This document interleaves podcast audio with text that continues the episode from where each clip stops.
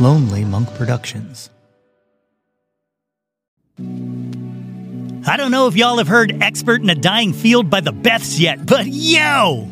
That's my joy! That's my joy!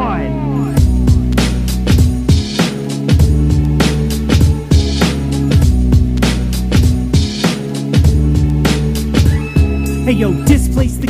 What's good, friends and family, neighbors near and far? Welcome to an all new episode of the Yo That's My Jawn podcast. The podcast, website, brand, movement, way of life dedicated to the embrace and championing of your passions. I am your host, Nate Runkle, aka Patrick Nateman, aka the guy who routinely says, Oh man, I love them, about a band he has never once heard of, just to avoid the part of the conversation where you go, Who, what? How have you never heard of them? You're the music guy, and you don't know Captain Lick a Stick and the Fun Dip Twins? Who, Wow, I am shocked. AKA Darth Nader, AKA Nate 3.0, back at it again with yet another episode of the podcast. As always, I hope this podcast finds you all in good health and in good spirits. On today's episode, I am joined by Caroline Weinroth of Cinema Hearts to talk about her new EP, Your Ideal, and her life in both music and pageants.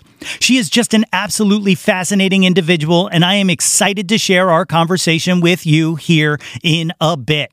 But first, let's make sure you are all following us on all of the socials at Yo That's My Jawn. Facebook, Instagram, Twitter, all of that at Yo That's My Jawn. And check out the website www.yothat'smyjohn.com for articles, links to all of the previous episodes of the podcast, and the best part, merchandise. You love merchandise, so go get you some. And while you're there, make sure you get yourself on the mailing list so that you can receive all of the updates about the Yo That's My Jawn universe of fun straight into your inbox. You dig? How we all live in, gang? Well, it's just about time for little Pete and Artie, the strongest man in the world, to head down to the beach and try to beat up the ocean. A no prize to anyone who gets that reference. Yes, my friends, summer is all but a goner, and I hope you spend it well. But to me, that's no reason for sadness. No, our old pal Fall is knocking at the door, and I am ready to welcome him, her, them with open arms. I love the fall. I'm a guy who likes to rock hoodies and blazers, so fall living is in uh, my blood. Yeah, and look, I haven't been in school now for, I guess, more years than I was actually in it. But September will always fill me with a sense of a new beginning, as much as, or quite possibly more so than, the turn of the new year. It's the turn of a page to start a new chapter. And what kicks that off? Well, I'm 45 years old and I probably haven't watched the channel in decades, but the MTV Music Video Awards to me is always the harbinger of fall. Yes, the VMAs air tonight as I record this, the night before the episode is released. Oh, will I watch it? Hmm, no. Do I know anybody that's nominated? I'm going to say probably not. But that it still exists, well, that just makes me feel good inside. You know, MTV was so insanely important to my musical upbringing. You know, shows like Yo MTV Raps and 120 Minutes, Alternative Nation, those kind of things, they helped me discover artists that I probably never would have come across if not for their inclusion on these shows. The first time I ever heard my former guest Spy Mob was not as the backing band for Pharrell and NERD, but in a You Hear It First piece on MTV. I found the Monkees through MTV when they re aired them in 86. Hell, the production company that I started that releases this very podcast, Lonely Monk Productions. Well, that's a reference to an interview that Tabitha Soren did with Bill Clinton for MTV News. When she asked him who his favorite musician was, Slick Willie replied, Thelonious Monk. And our ace music reporter Tabitha Soren replied, Who is the loneliest monk? Yeah, oh yeah, MTV is baked into my DNA. You know, someone shared a screenshot of the MTV schedule for this week that ends on Sunday with the VMAs, and it was literally just full days of ridiculousness and Catfish the series repeats. And guys, no disrespect to Rob and Nev, but that really bums me out. I don't blame MTV though. If there was money to be made in showing music videos, well, they'd still be showing music videos. But we got YouTube for that now and an algorithm that'll go, oh, you like that? Well, then you'll also like this. And why don't you check this out and maybe some of this and a little bit of that and a little bit of this? And that goes on repeat until you realize, oh, holy crap, I just got stuck in this YouTube rabbit hole for two hours and all I wanted to listen to was Lou Bega's Mambo number five. The only algorithm that MTV has ever had, let's just say it, it was Matt Pinfield, which finally brings me to my point and why I mention any of this at all. Okay, so you remember when John Henry went up against that steam powered rock drilling machine? Well, I want to put Matt Pinfield up against YouTube's algorithm because dollars to donuts, I bet Pinfield would come out the victor. I have no doubts in my mind that Matt Pinfield's brain holds more data points in it than any network of computers could ever imagine. So let's make this happen. A little man versus machine. And if, nay, when Matt Pinfield wins, MTV gets to go back to playing music videos and YouTube can stick to empowering the alt right. What do you say? Is it a deal? We're going to take a short ad break, but then when we come back, we got my interview with Caroline Weinroth. My guest today is a former Miss Virginia contender who had dreams of playing electric guitar on the stage of the Miss America pageant. While that dream was never fully realized, it presented her with an opportunity to advocate for music programming and to inspire young women. That experience in pageantry is chronicled beautifully on her new EP, Your Ideal. Produced by Bartees Strange, the five song EP is filled with songs and lyrics about the loneliness, frustration, and cutthroat drive it took to win and then lose on the glitzy pageant stage. Delivered over a bed of haunting harmonies, searing electric guitars, and dreamy synthesizers, Your Ideal is a scintillating collection of power pop perfection. Folks, it is my honor to welcome to the show Caroline Weinroth of Cinema Hearts.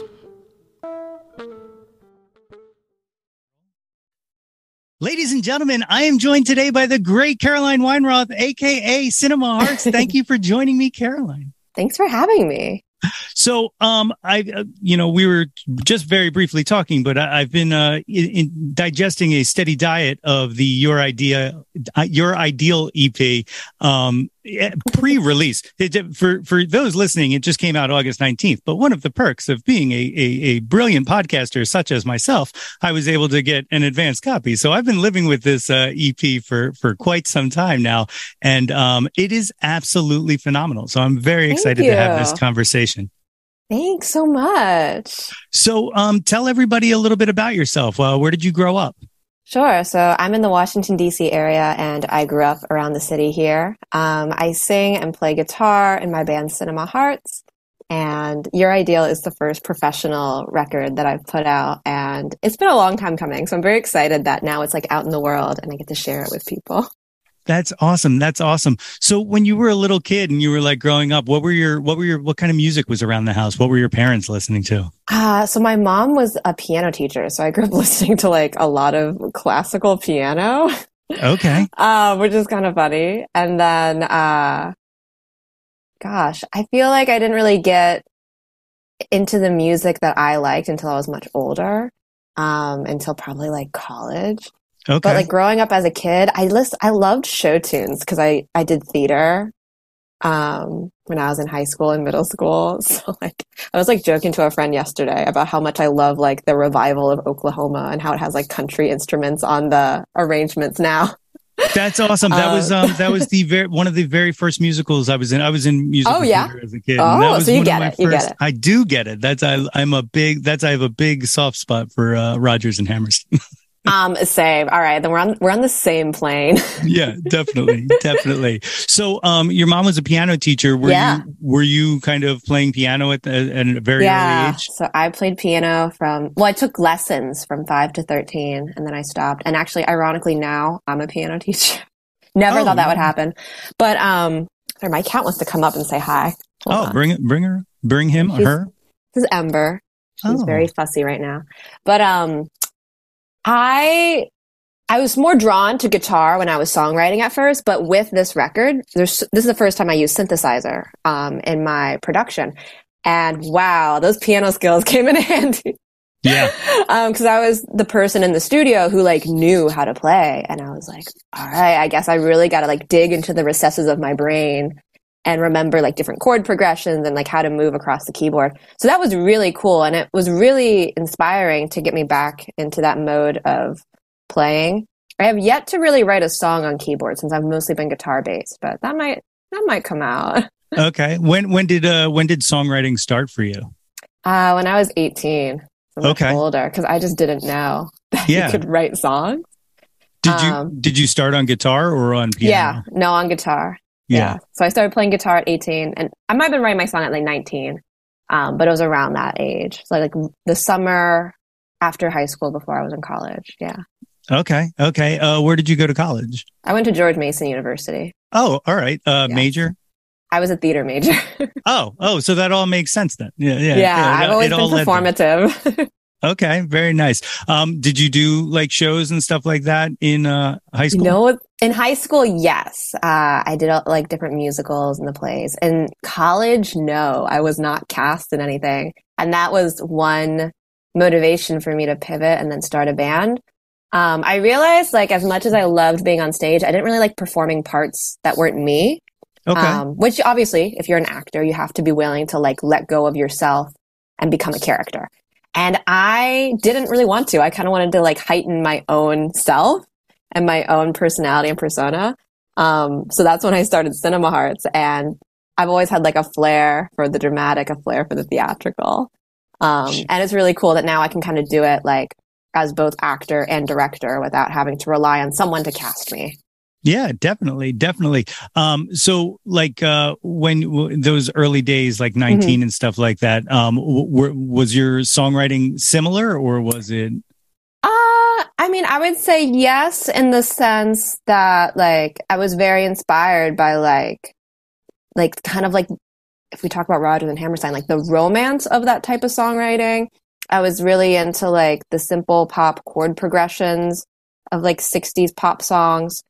But I think that the difference between those early songs and then what I'm doing now is the production. Like I've just been able to explore more with collaborating with different people and having more like instrument textures, like not only just electric guitar, but also what if we add acoustic guitar? What if we add synthesizer? What if we add different types of like vocal styles and being able to like flesh out a song that way.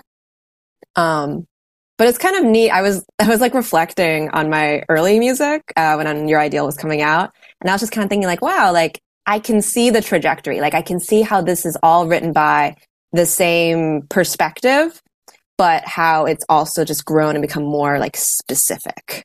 Yeah, Lee, um, so uh, what the were you immediately playing out when you started writing, or were you kind of? Yeah, doing... I mean, I was big on open mic nights. Yeah, yeah, yeah. and I, I really believe in open mic nights, and I love the community that comes about it. When I was in college, I hosted an open mic every week, and I think it's just such a fun way to be able to try out new material or to show off a song that is your favorite.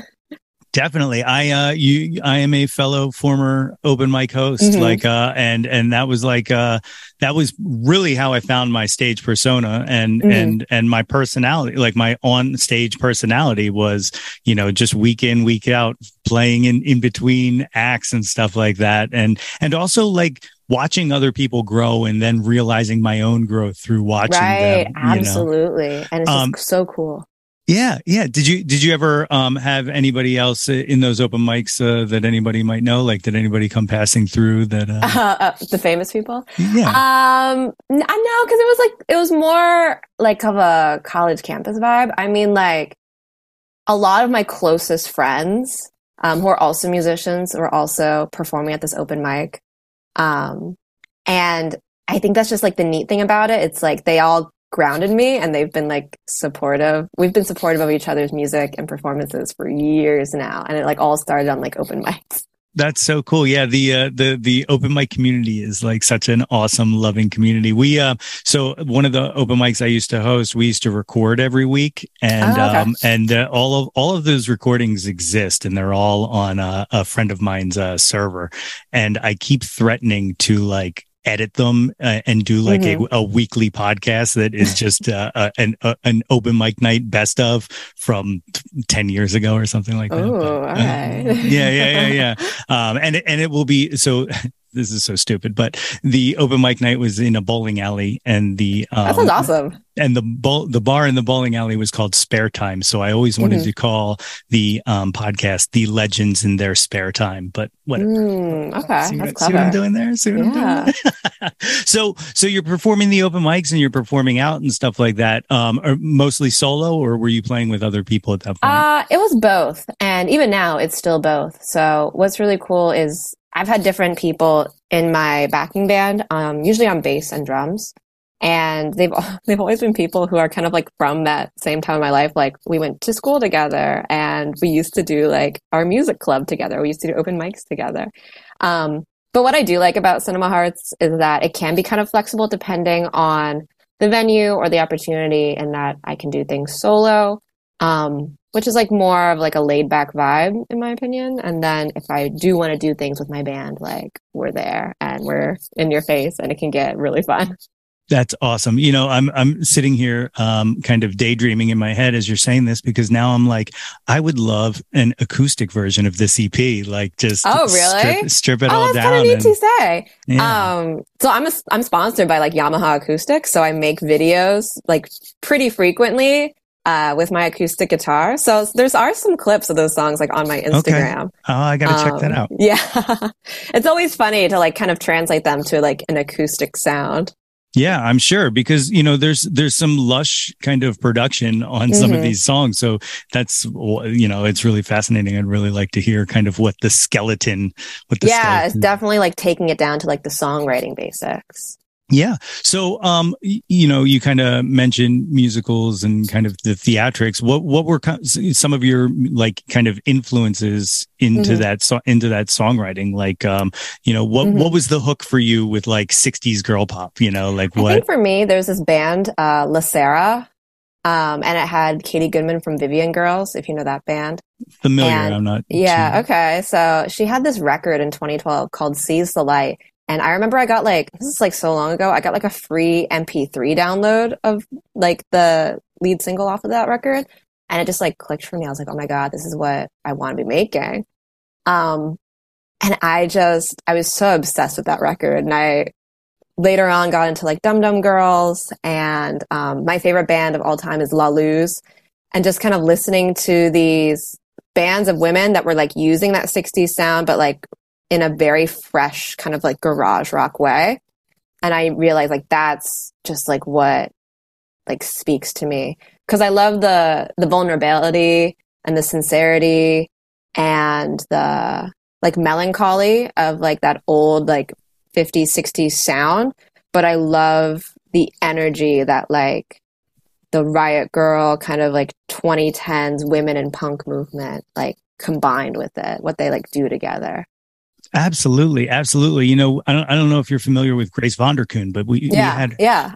Um, we had her on the show um, a few months ago, and one of the things we were talking about was like the kind of the the you know I, I, as a as a male guitar player i never recognized like kind of the lack of female guitar heroes you know growing up until like there was kind of an explosion and like she she referenced that like josie and the, josie and the pussycat soundtrack was the first kind of experience she had that was like mm-hmm. oh we're also allowed to rock and that permission which is one of the things that i really appreciate about you is you not just kind of um, are going out there as like an icon icon and kind of showing that, but you also kind of donate time. Uh, talk a little bit about kind of that yeah. growth project. Yeah. Um, I mean, that's just to speak on what you said. It's so true. Like you can only be what you see.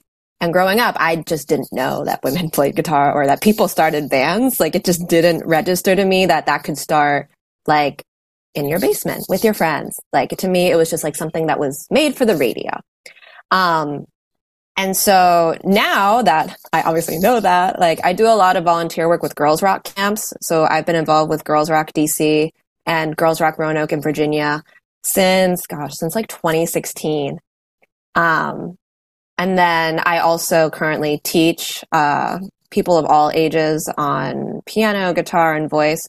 So it's been really a cool way to see how music can really like speak to people and also how like their different perspectives on the music that they like and how it shapes their confidence and their self-esteem and just how like how we're talking about with open mics how you can see the growth in performance it's been so cool to see like the growth in different students I've mentored where they might have been too scared to sing on stage and then they get the courage to go do it.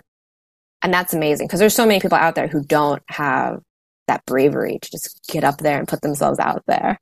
It's And- true. Yeah, and it's so cool to be able to do it like in a space kind of like beyond myself.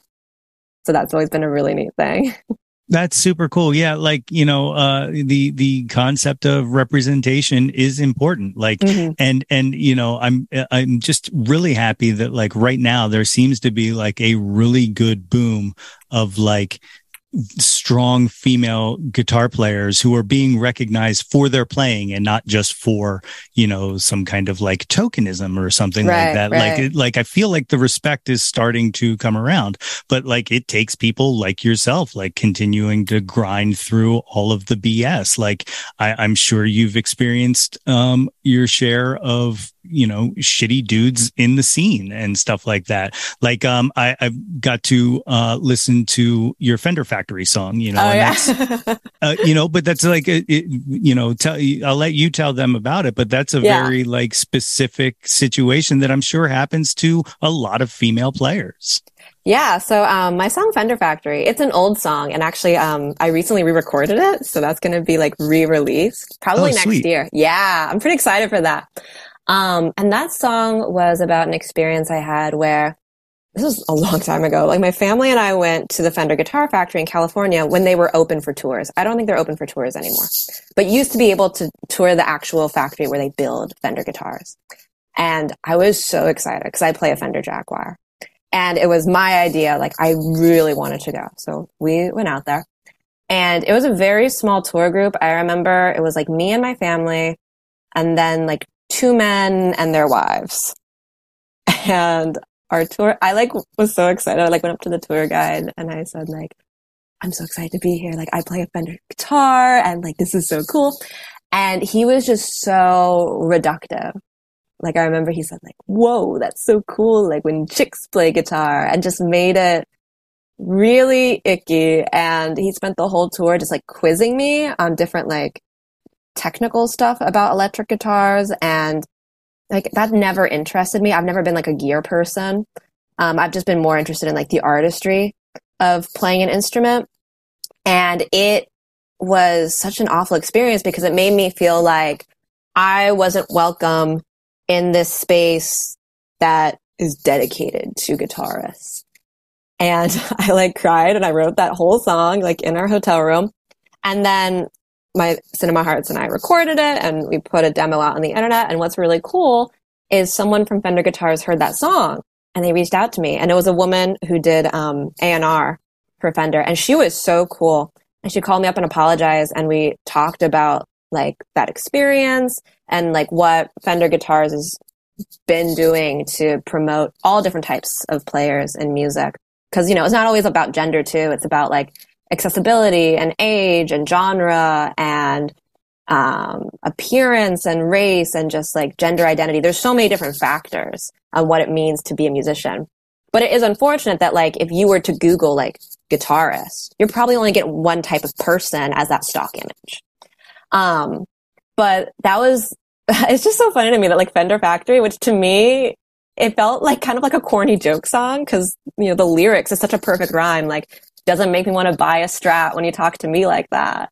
yeah And it's just been so cool that in the time that I've been performing that song live and on different recordings, it really speaks to people.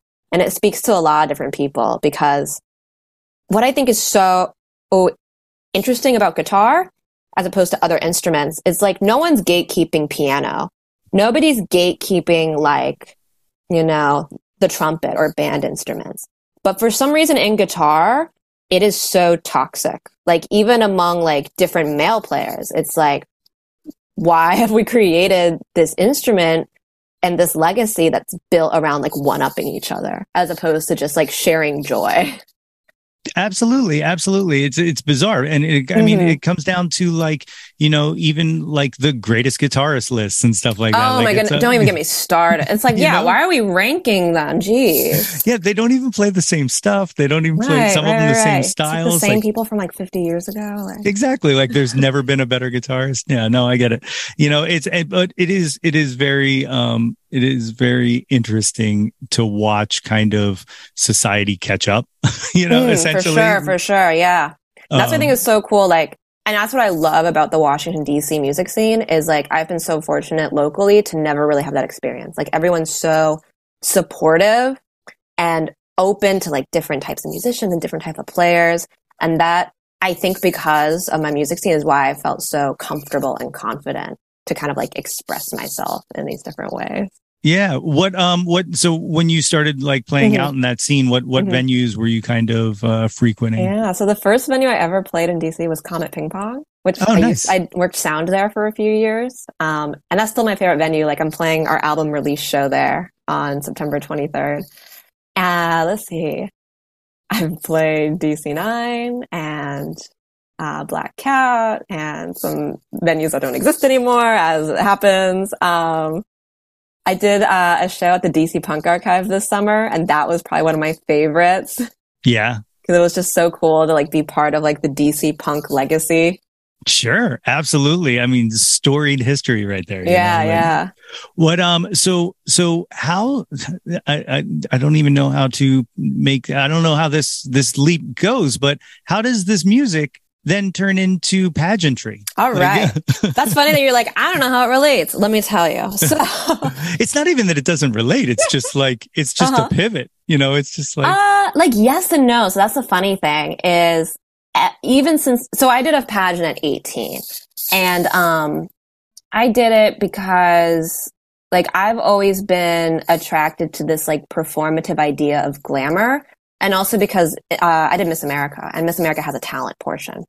And at the time when I was 18, starting to play guitar, like there wasn't anywhere for me to perform. Like we didn't have any open mics. I had to start one at my college later on. Um, and I didn't really want to play in bars, and it was really hard to be taken seriously. So I really went to pageants. and the first time I did it, I did not have a good time and I left, but it stuck with me. So when I was planning out Cinema Hearts, I thought, well, what if I take like the electric guitar, this very masculine um, history of an instrument, and I combine it with like the most hyper feminine thing I know, and to me, that's Miss America. So like ever since the start, like with Cinema Hearts, it's always been like that kind of imagery. Like, what if Miss America played electric guitar?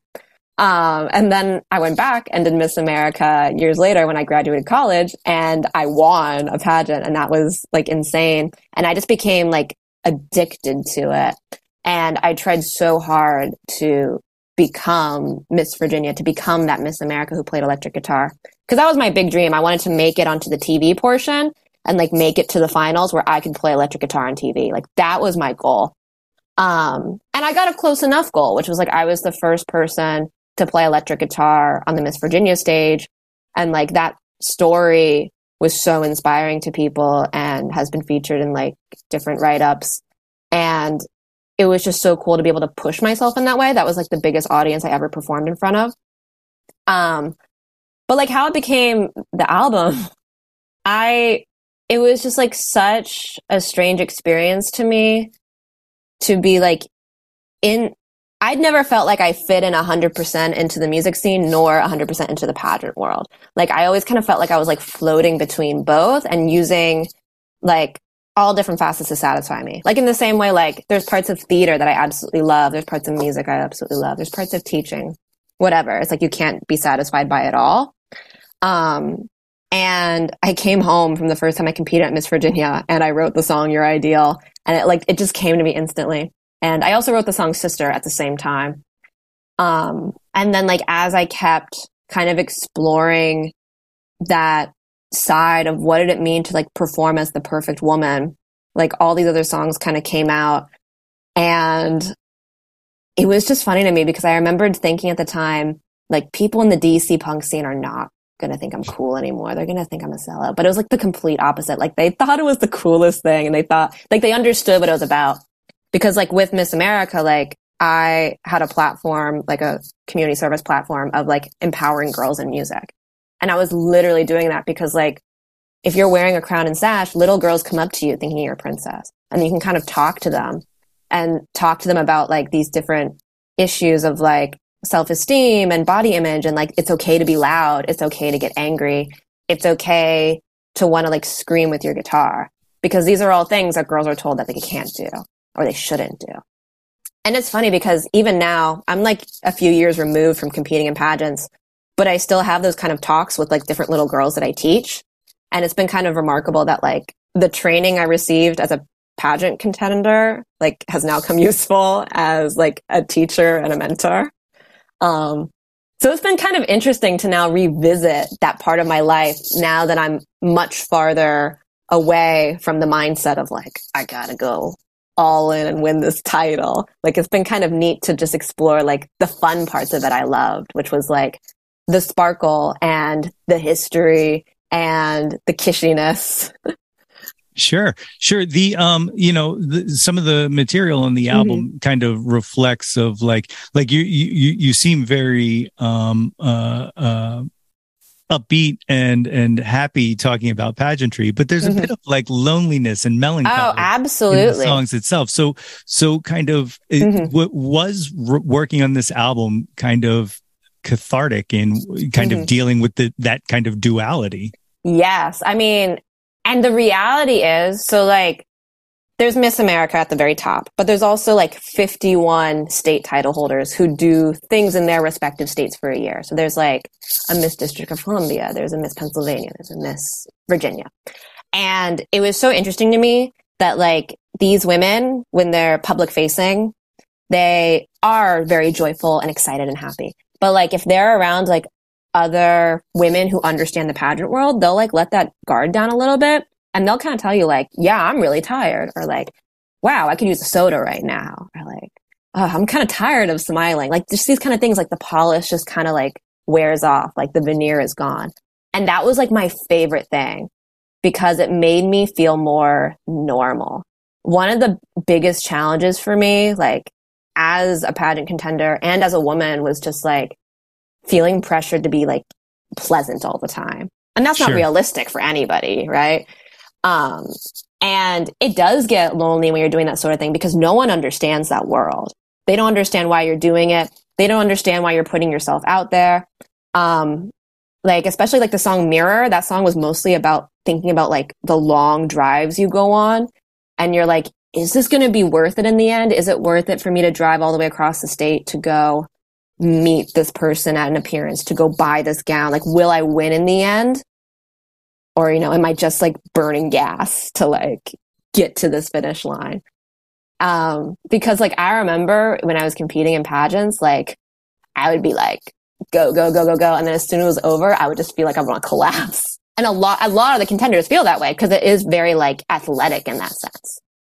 Like I think there's a myth that like these women just kind of like show up for a day and then it's just like arbitrarily picked. But it's like there's some women where they work years for this kind of thing. They work lifetimes, which is no, really wild. Yeah, absolutely. Like the uh like uh, you know, I I feel like there's well, clearly people have written books about it. You know, you you, you, were mentioned in, in yeah, I'm know, in a book. in one. Um, but like it, it it seems like a world that's like ripe for like a uh prestige Netflix show, you know, like I'm, wait- not- I'm waiting for it. We got the soundtrack. exactly, exactly. Uh, well, you know, and uh, I will say that one thing I thought about as I was mm-hmm. listening mm-hmm. to, you know, now especially uh, knowing, you know, your background and whatnot, but listening to your uh, ideal. Um, have you thought about doing like a rock opera or like a kind of? Oh, that's fascinating. I have thought about it um, in the sense of like, so your ideal. I was thinking a lot about um, Holiday by Green Day. Yeah. In the terms of the production. And I was like thinking like, wow, I would love to do something like Green Day, like uh, 21st Century Breakdown or American Idiot, where it's like, like kind of like a song cycle. Um, so maybe like I would Yeah. be into it. Because like you know you it, it's really funny because you you talk about you know having a toe in the theater world and a toe in the Mhm, music world mhm. and a toe in the pageantry and it Mhm. all sounds like it's all leading towards either a stage show or or even like a film or like you know Mm, a yeah. uh, you know a good um kind of like a um uh, uh like just uh, continuation like video to Mhm, video to mhm, video mhm. kind of um I thought about that too. Like I thought about doing like what Beyonce did and having like a video for every song on the album. And then uh, when I was planning out the video for Your Ideal with my director Mitchell Worley, I just realized like this is gonna be so big, I'm not gonna be able to top it. Like I was like, there's no way I can make anything better than what we're doing here. And I also knew like the amount of work that was going into making that. I was like, mm, I don't know if I could do this like five times. right yeah yeah if you think if you think uh pageantry is going to burn yourself out like Oh my goodness. That, but that was also like, I think that video to me more so than the, the songwriting or the production was the most cathartic thing in Really? terms of like, like literally shedding that like pageant self of mine. yeah I, got- I can definitely i can definitely see where that would happen so um how did uh how did Bartees Strange in, Yeah. involvement uh come into this He DM'd me on Instagram and he was like, Hey, do you want to work on some songs together? And I was like, Yeah. And I was like, I've got only five songs right now, but like, I think they're really special. I think we could do something with them. And I owe so much to Bartees because he was the person that like believed in these songs. And I had sat on these songs for a long time. I just didn't really know who to work with. Um, I always had like complicated relationships with producers. Like on my earlier demos, my brother was a co-producer with me. So we obviously had like a shared language and a shared way of thinking about music. Um, and it was very difficult for me to approach other producers and tell them the specifics I wanted yeah without like while out while still like having their input but it's like i didn't want my track to just like sound like somebody else. Whereas like Bartees like he really pushed me to be more caroline and to be more weird and to like be like unafraid of like showing these pageant songs. Because i was terrified. I was like who's gonna like this? Who's gonna relate to this? Like i knew deep in my heart like it's an idea of like perfectionism and that even though like Miss America is an ironically dated archetype, we know what it means. And that's always been fascinating to me that it's like become like this symbol. We know what that symbol is saying. And no one had really written about this before. Like my main inspiration might have been um Miss World by Courtney Love by Hole. sure But even then, that was like not really about a lived experience doing this, whereas like mine was. And just, I love the guitar tones Bartees put together. And he was the person that introduced me to analog synthesizers. okay So like, I really am into that now. And he just kind of taught me like how you can create something that feels beautiful while still like having tension to it. And how like what I thought was so cool is like every single part of my songs has like a hook. Every single like the drums are so specific. And I worked with my drummer, Nicholas King. We worked for months on like what we wanted the drum parts to be. Like the bass line, there's nothing simple about it. Like every single instrument like shines and adds to it. And that's what excites me so much. Definitely yeah nothing's wasted like there's Right, no right, kind right. of you know fluff on top of it like Yeah. it is everything has an intention to it and behind Mhm. it um so when when he came in you know you talk about you know working with other producers and stuff like Mhm. that did did any of these songs change drastically from Yeah, actually, Sister, I was going to cut it because it was initially like a guitar song. And I just didn't know what to do with it. I was like, it's not working as a guitar song. Lyrically, it's there. I don't know what to do with it. And so I just gave Bartees free reign. I was like, you create, like we called it like the art track. I was like, you create what you think that this art track, this soundscape should be. And I'm just going to go with it. And he made this really beautiful kind of like growing, swelling sound Um, and I think it's so funny that like to a lot of listeners, like that's their favorite track on the album because it is so different and so like weird, but also very honest, very vulnerable. Definitely, definitely. Um, when did when did you guys start um, the initial working on it? Was the, Whoa, did the pandemic do anything? Long thing. Yes, the pandemic definitely like hit it for me. Um, I mean, those songs, a lot of them were written in like 2017, 2018, which is like crazy to me to think about. But there's no way that if I had recorded it then, it would Yeah. not sound as good as it like it did now. Cause especially for me, like I develop a lot of my songs through live performance. Um, so I had been like gigging those songs, especially Your Ideal. I've been like, that was in my set list for a long time. Um, Bartees and I recorded in December of 2020. And then it took me a year to find someone to make the music video. And then I Yeah. finally like worked with uh, my director, Mitchell. And we made that in December 2021. And so Wow. now we're out here in August 2022. And I have no regrets over how long it took. Um, and a lot of it was the pandemic. Like obviously there were delays. It was really hard to like get rehearsal space, to be able to meet up with people and kind of figure things out because I knew like I couldn't just tell a drummer like, Hey, come into the studio and do whatever. Right. Like that can work, but I knew like for my, all of my songs, like I rely so heavily on different like hooks in the drums. Um, and just the timing of finding like the perfect collaborators. Like I just knew I didn't want to settle and I didn't want to cut corners on who I worked with or what pieces were part of the project. Cause that was something I did in pageants. I constantly cut corners and I would try to shortcut my way into doing everything myself and it didn't work.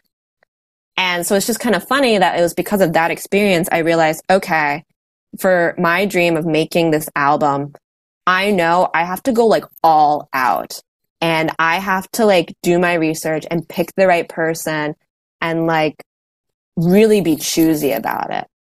Because like, I mean, I'm, I know I'm re-recording some old songs, but it's like there aren't any redos.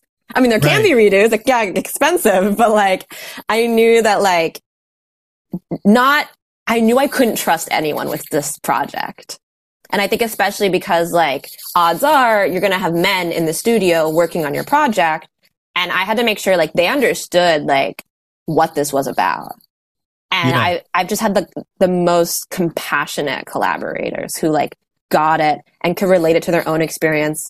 Like I thought it was really cool. Um, with Mitchell, my music video director, he used to do wrestling and he was talking about how like they had to have their body like to be a certain way and to have a certain type of strength in order to win the competition. And I was Yeah. like, oh my God, that's like the same thing that happened to me when I had to do like swimsuit pageants.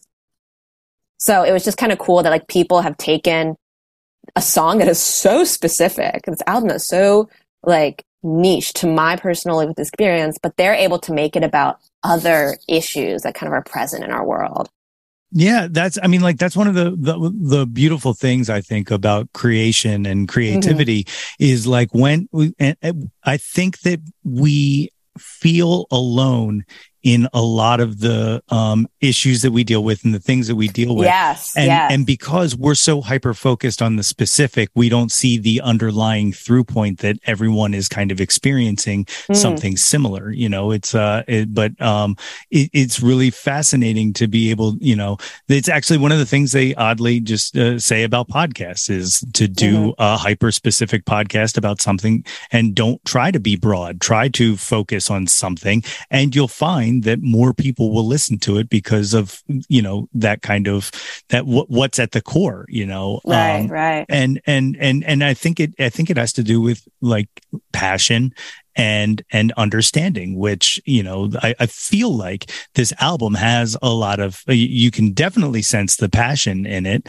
and I, and I think you're going to receive a lot of understanding from people listening to it. Oh, thank you. I don't really know that there was a question there. I think That's okay. That was really nice. Cause I think like one of my secret desires with the pageant songs was like, like no one in the pageant world talks about how difficult it is. And that was always very interesting to me. Like the contestants don't really open up and talk to each other about how they could be struggling or how hard something is because they don't want to look like that they're like not strong, right? They don't want to look like they're Mhm. not a winner. And I really wanted this record to be like, I love this, but this is literally the worst thing I've ever done. like, I love competing, but this is breaking me. Sure. And just like, Sure. what does that mean? What does it mean when you love something so much it's literally hurting you? Yeah. Well, you know, and it's one of the fascinating things about this project is that, um, you know, there's, there's a vulnerability that you never get to, you don't get to see Mm, yeah. vulnerability in pageantry because Mhm. vulnerability is flaw, essentially, you know? Mhm. So like, it's kind of, it's, it's putting a real personality behind something that is supposed to be an image that almost lacks personality with the exception of like the talent portion you know like the talent portion you do get to see like it's you, you do get to see kind of the but other than that but it's, kind of- polished, yeah. Because even because like I would say like you're supposed to have vulnerability to win, but it's always contrived. sure Like it's always rehearsed, and it's always like in this kind of politician way. mm-hmm, know? mhm.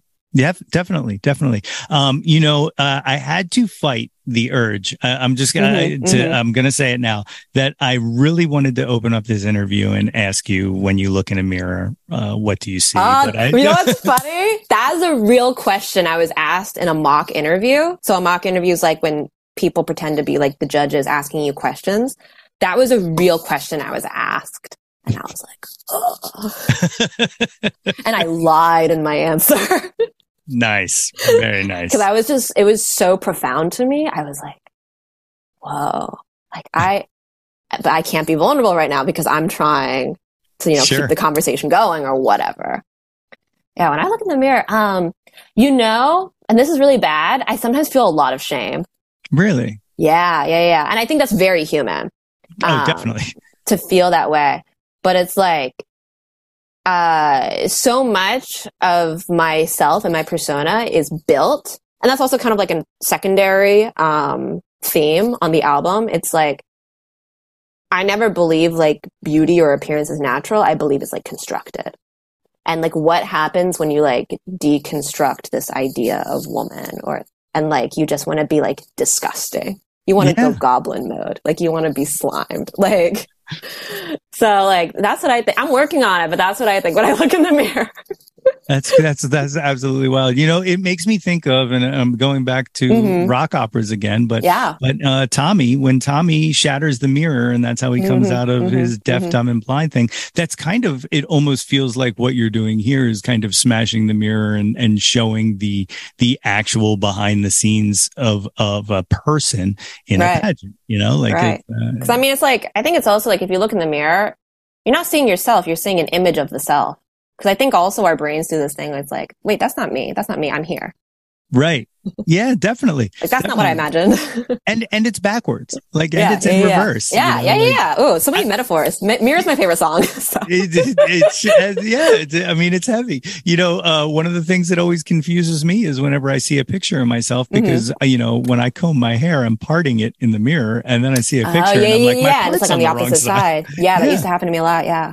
yeah it's crazy it almost makes me want to switch my part because i'm like maybe maybe this will make me feel like uh uh, Like maybe I'll what you think you're doing. Yeah. yeah, yeah. Um, there's a lot of weird mirror talk right there, but uh, but yeah, but um, but yeah so um how how so you know like we've talked about you know the production on this um Mhm. on this album is so or this ep is so lush how is it translating uh to live like have you yeah. Um, so live, that's so interesting. Like, because I'm still figuring out how to do Sister live. Like, Yeah. now that I'm seeing how popular that song is, I'm like, all right, I gotta do it live. And I think I'm going to be doing it like with the instrumental tracks behind me. Um, just to keep it like simpler. That's like Mhm. the downside sometimes to being like a smaller artist. It's like, it's not like I have the biggest production crew. It's not like I even have time to like sound check. So it's like, and because I worked in audio, like I understand how complicated that can be. So I try to streamline things as much as possible. That's why my band's been pretty like bare bones, like drummer, bassist, me on guitar, as opposed to like having a synth and the backup vocals. Cause it's like, how are you going to, I have a hard enough time getting three people to rehearse. Like, how am I going to get a fourth person? How am I yeah going to fit in the same car? Um, and then for harmonies, I have like um, a Boss effects pedal that I've been using for years that like uh, synthesizes harmonies in the same key. So I just click it, and if I sing into the mic, then it like adds harmonies artificially. So that's been kind of cool. Very cool. Yeah. Very cool. Um, here's here's a weird follow up to uh Uh-huh. uh, Fender Factory. Yeah. Is is your Jaguar still a Mexican Jaguar, or have you gotten? I think it's actually made in China. Um, Oh, okay. but that line came from, yeah, so that tour guide was like, oh, you play a Jaguar? You should get one here right off the line. Get an American made Strat. And I was like, uh, I was just happy to be here. I play the I same. I play the same instrument though. I've tried other guitars, like I've bought them and then returned them because it just, nothing matched. Like nothing felt better to me in my hand. Yeah. And that, I think is so cool because I love the idea of signature guitars. Definitely, definitely. That's how. That's how I play. I play a, uh, uh Telecaster. Okay. And, uh, yeah, um, yeah, yeah. And um and yeah, same thing. Like I I've tried to pick up. And by the way, I play a Mexican Telecaster, so uh any Fender guy can kiss yeah, I don't. I don't like getting a lead about it because again, No. the gatekeeping it keeps Yeah. people out. And and and and it's so pointless like I, I, I mm-hmm. you know i know people who will tell me what the difference is and how the difference in the sound and i'm like i, I don't know it does what i need it to do like right, right, right, right. It's like when you get picky, like what strings are you using? Yeah. What's the battery in your pedal? Like you can, yeah you can get into the minutia, but those are usually people who aren't gigging, that's exactly you know. right, and like sometimes you just have to like pick whatever cable is there and that works. That's right. That's right. I 100% agree. Like i've never it's never been my thing. And and and that's not to besmirch anybody who that is their thing but it's Mhm. just not it's not for me. And and and and i refuse to let people make me feel bad about that. Right, for sure. you know? Um so um you said you have the the show on the 23rd at uh comet ping pong. Um Mhm. are you are you go are you looking to tour on this or I would love to. I think it's a very difficult time for touring, like with the pandemic and just like financially. So I'm open if any bands want to ask me to head on the road. Um, I have done small tours before. But for right now, we are playing our album release show at Comet Ping Pong on September 23rd. And my friends in the band Flower Bomb are opening, as well as the band Grady. It's like an all women lineup. And I'm really excited for it because like, like, you know, these songs have been a long time coming and it's like finally we can celebrate with the songs out there. that's awesome that's awesome the um do do do, do you Mhm. um is, do you find it easy to put together like i don't know if you put that together but to find all women lineups and stuff Oh like yeah, that especially in DC, it's like super easy. I think the only hard thing is like a lot of bands tend to be very busy, so they're like, "Oh, I had a show." They're like, "Oh, we're we're playing the week before already." Because like I had to go down the line, and it wasn't that people like weren't interested. It's just like they were already booked for something. Sure, sure.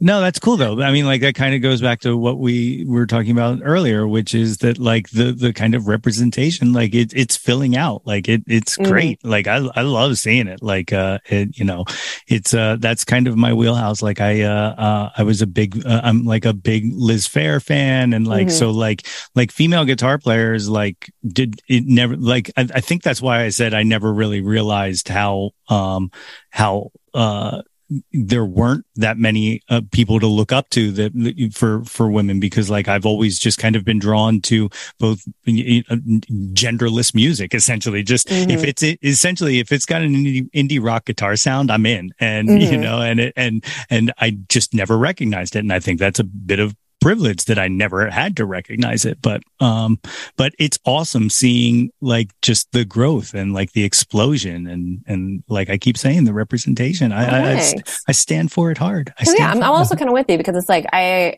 I understand how radical it is just for me to like exist in this space, but then at the same time, it's just like I can't be caught up in that because then it's exhausting. I'm just like, oh, I just I love being at shows. Like if I'm not Yeah. playing a show, I'm attending a show, and if it's like I'm not playing with my band, I'm like hanging out with a friend's band or I'm listening to music. Like it's just like I, my friends and I have been using the term like lifer lately. Like we're lifers. definitely I love it I love it well at this time would you like to go through the Jawntlet these are all my um, right, special right. questions Uh, the first section is one hit wonders, which I, I will just explain because people seem to have a hang up about this. I'm not calling these people one hit wonders. It's just that they're like one answer questions. So, so, uh, number one, Billy Joel or Elton John? You're a piano player. Do you have a, a preference? Uh, I don't listen to either much, but I'm gonna say Elton John.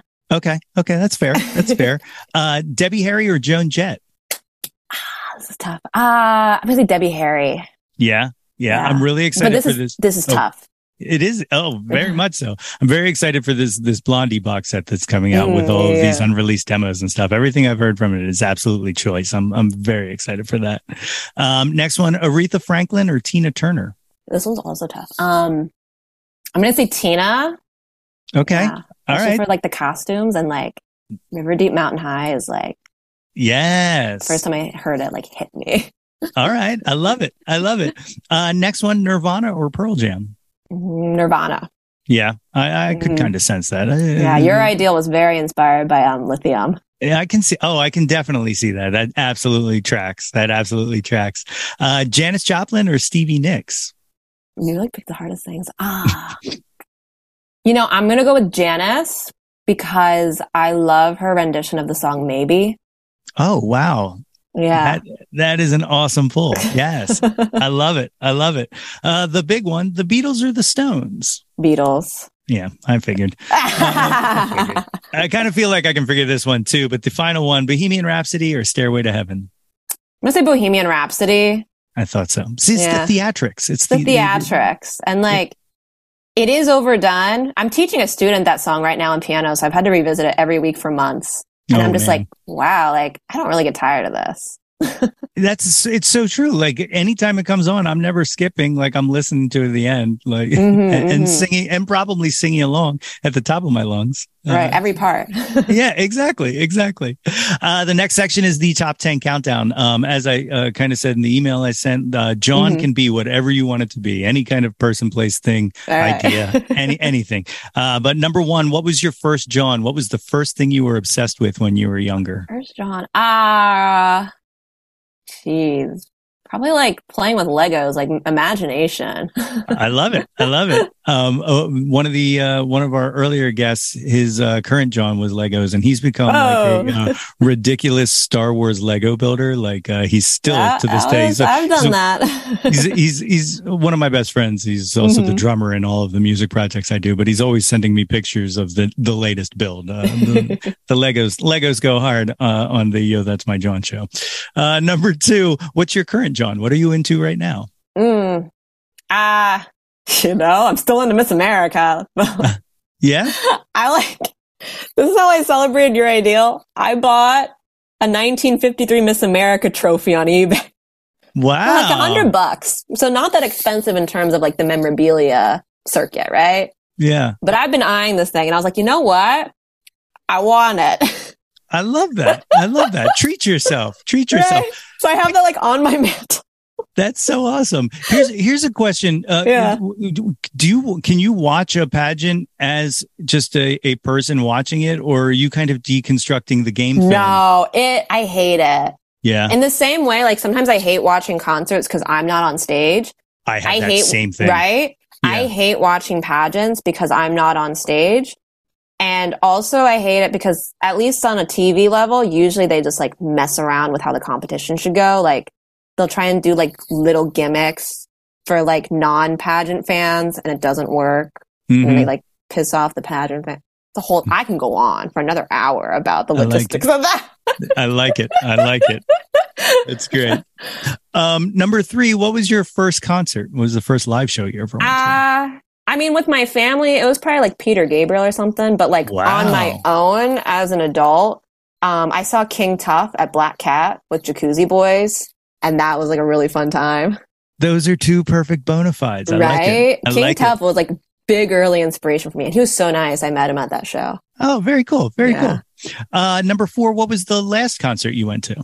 Last concert I went to, um, I so I went to like a double header on Saturday. Uh, one of my students was singing with a cover band, um, at Union Stage in DC, and then like right next door. So there's this like strip in DC called the Wharf, where it's like we have like four different concert venues like right next door. So it's kind of cool. So I like walked next door, and my friends in the band Flower Bomb, who I'm playing my record release show with, were playing at Pearl Street Warehouse. And I was like, let me just buy a ticket to both show and I'm just to bounce back and forth, That's cool. which I've never done before. Like, cause usually they're not, venues aren't next door to each other. So that was kind of Yeah. fun. I want a venue hop. That's like that right? like Wouldn't that be cool? Yeah, that sounds awesome. That's that's see. I mean, like I've never been, but I hear that that's what uh, Nashville's like. Because I was gonna say it kind of feels like Nashville, except like I guess that's more like bar venue scene. Yeah. Whereas like these were like more like it's a venue. okay, okay, very cool, very cool. I gotta I gotta uh, look at uh, some of their dates and see if there's anything I want to take the trip and and and, and uh, venue hop. That's it. Just seems so cool. It seems like a perfect evening to me. Yeah. Um, number five. What was your favorite concert? Favorite concert? Um, probably when I saw Washed Out at 930 Club. And this Yeah. was, I think, after their Paracosm tour. And I just remember, like, it was just so beautiful to, like, hear those songs live and with, like, the lights and everything. And I, like, met friends, like, new people who became my friends, like, at that show. Oh, It's that's one of my favorite memories. I love it. I love it. Uh, number six. Who have you never seen live that you wish you would have? They can be living or dead. One Direction. Yeah. I wish I saw One Direction live. And I had the chance once and it didn't happen. Oh man. The um. Uh. Are you into the uh solo Harry stuff? I'm Um, into it. I'm into it. But you know, it doesn't hit me in the same way that like the One Direction like boy band stuff. Yeah. does. It doesn't have that arena feel. It doesn't like like right. And it's just those- like the declarations. yes. Like obviously Harry, he's in his artist phase now, you know. He's like Mhm. sorrowful and he's an adult. But like some days I just want to like like I want that sugariness of just like the craziness of young love or whatever. Sure, sure. That's it's pop perfection. Like that's Right, that's where right. it's at. It's it's great. Uh number seven, name an unappreciated Jawn, something you wish had more attention to it. Mm, uh, I don't want to say Miss America again because, like, I also don't believe that. uh, underappreciated Jawn. You know, I'm an auto harp player now. That was like my Really? pandemic project. Yeah. Uh, so I think just like folk instruments, folk instruments don't get a lot of love and like, like beyond that scene. And I think there's some potential there. okay, I like it. The the the auto harp was like uh my favorite thing in like Really? elementary music class. Like I just was always fascinated by it. Right? It's so cool to me. Yeah, that's uh, that's awesome. I love it. Great answer. Uh number 8, what's what's your favorite album? Oh, favorite album. I'm gonna say um Weirdo Shrine by La Luz. That's their second album. And I've never gotten tired of that record. Like I've probably played it at least once a week while driving in my car. Oh, it's great. That's great. That's that's exactly like the the the fact that you can listen to it and not get tired of it. Like Mhm. that's that's the signifier right there. That's Mhm. when you find something like that. That's that's the best, the absolute best. Uh, number nine, name an artist whose output you'll consume anything they put out, uh, even if you have to be apologetic for it. Mm, probably Mitski. Yeah, Yeah. Yeah. fantastic stuff. Just Oh, fantastic. I like, love her. I've only been digging in recently, but like, oh my God, like just, you know, what beautiful songwriting. Just right. Because that's the thing. Like she just crafts like such gems. So Yeah. that's why I'm like, I don't think she's a person that has like a lot of like B sides she would put out because she seems very like curated. But like, should the day happen, I'm here. I love it. I love it. Great answer. Uh, number 10, uh, what is your favorite Jawn of all time? Again, it can be anything you want it to be. Mm, um, jeez. I'm gonna say like favorite pastime of all time because I've kind of realized lately like how much I just love hanging out with my friends.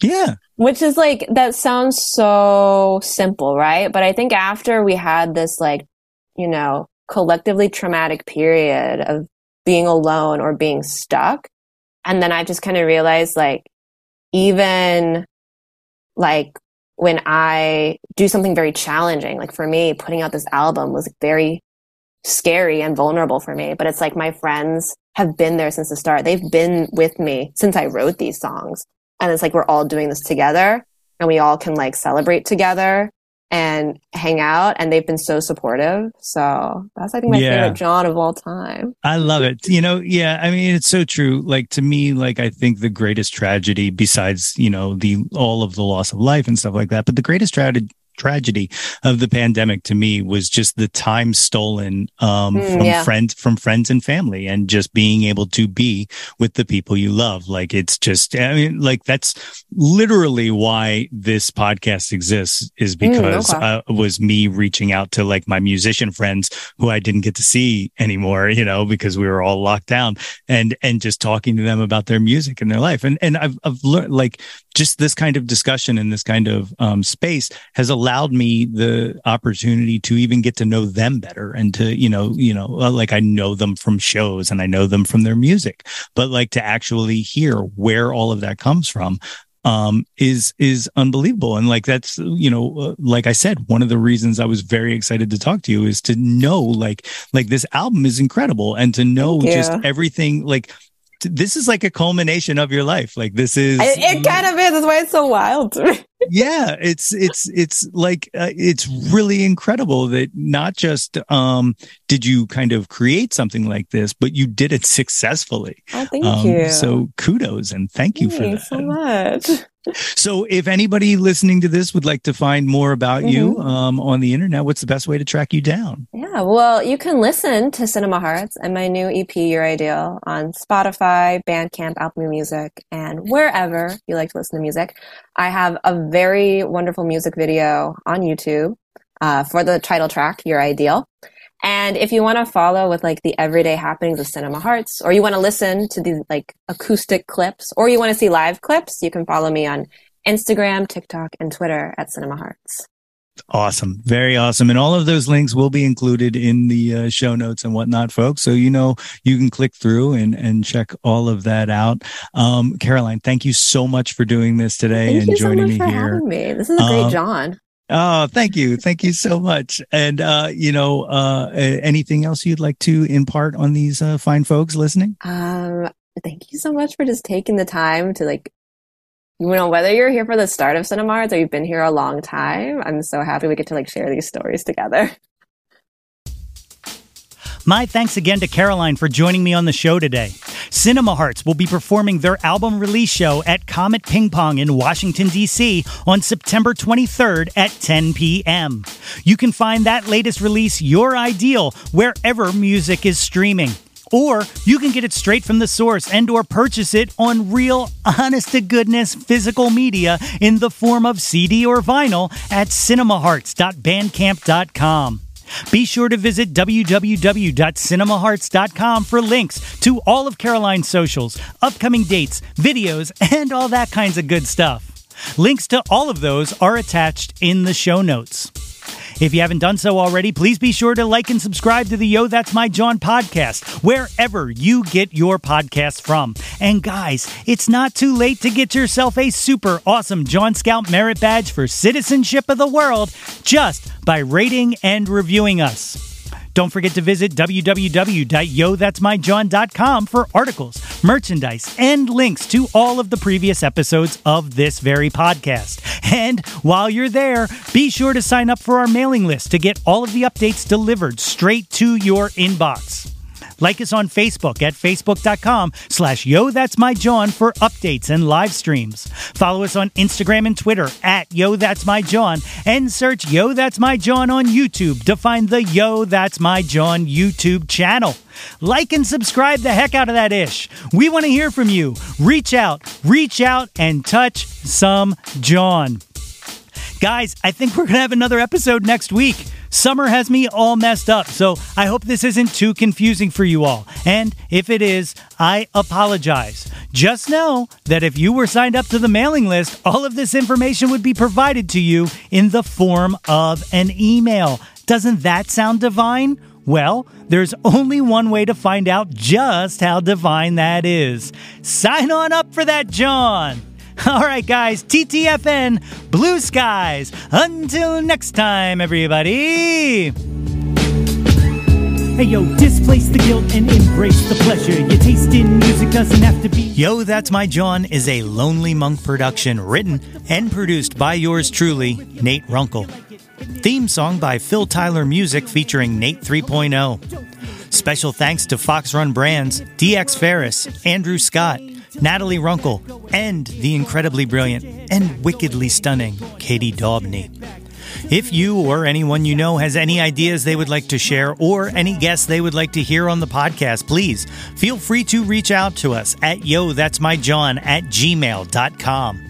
Or you can leave an audio message for us and possibly hear yourself on a future episode by visiting anchor.fm slash YTMJ slash message. Until next time, be sure to displace the guilt and embrace the pleasure and shout to the world, Yo, that's my Jawn.